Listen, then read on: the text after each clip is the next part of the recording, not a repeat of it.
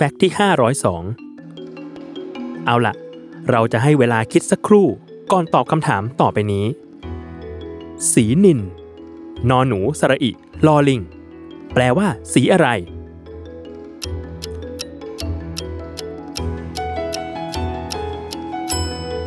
อะ โอเค เฉลย เชื่อว่าหลายคนตอบว่าสีดำแน่ ๆ เพราะทุกวันนี้เราใช้คำว่านิน แทนคำว่าสีดำไปโดยปริยายเสียแล้ว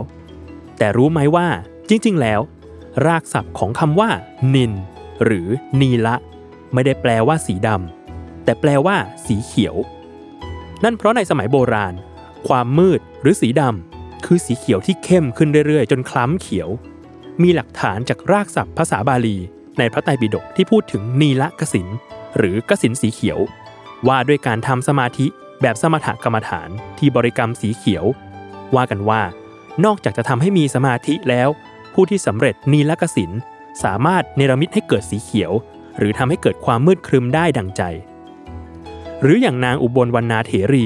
ภิกษุณีอัครสาวิกาเบื้องซ้ายของพระพุทธเจ้า ผู้เป็นเลิศด้านมีฤทธิ์มากก็ถูกบรรยายว่ามีผิวสวยงาม ดังกลีบดอกบัวเขียว ซึ่งก็คือผิวสวยคล้ำนั่นเองอ้าวแล้วคำว่าดำล่ะ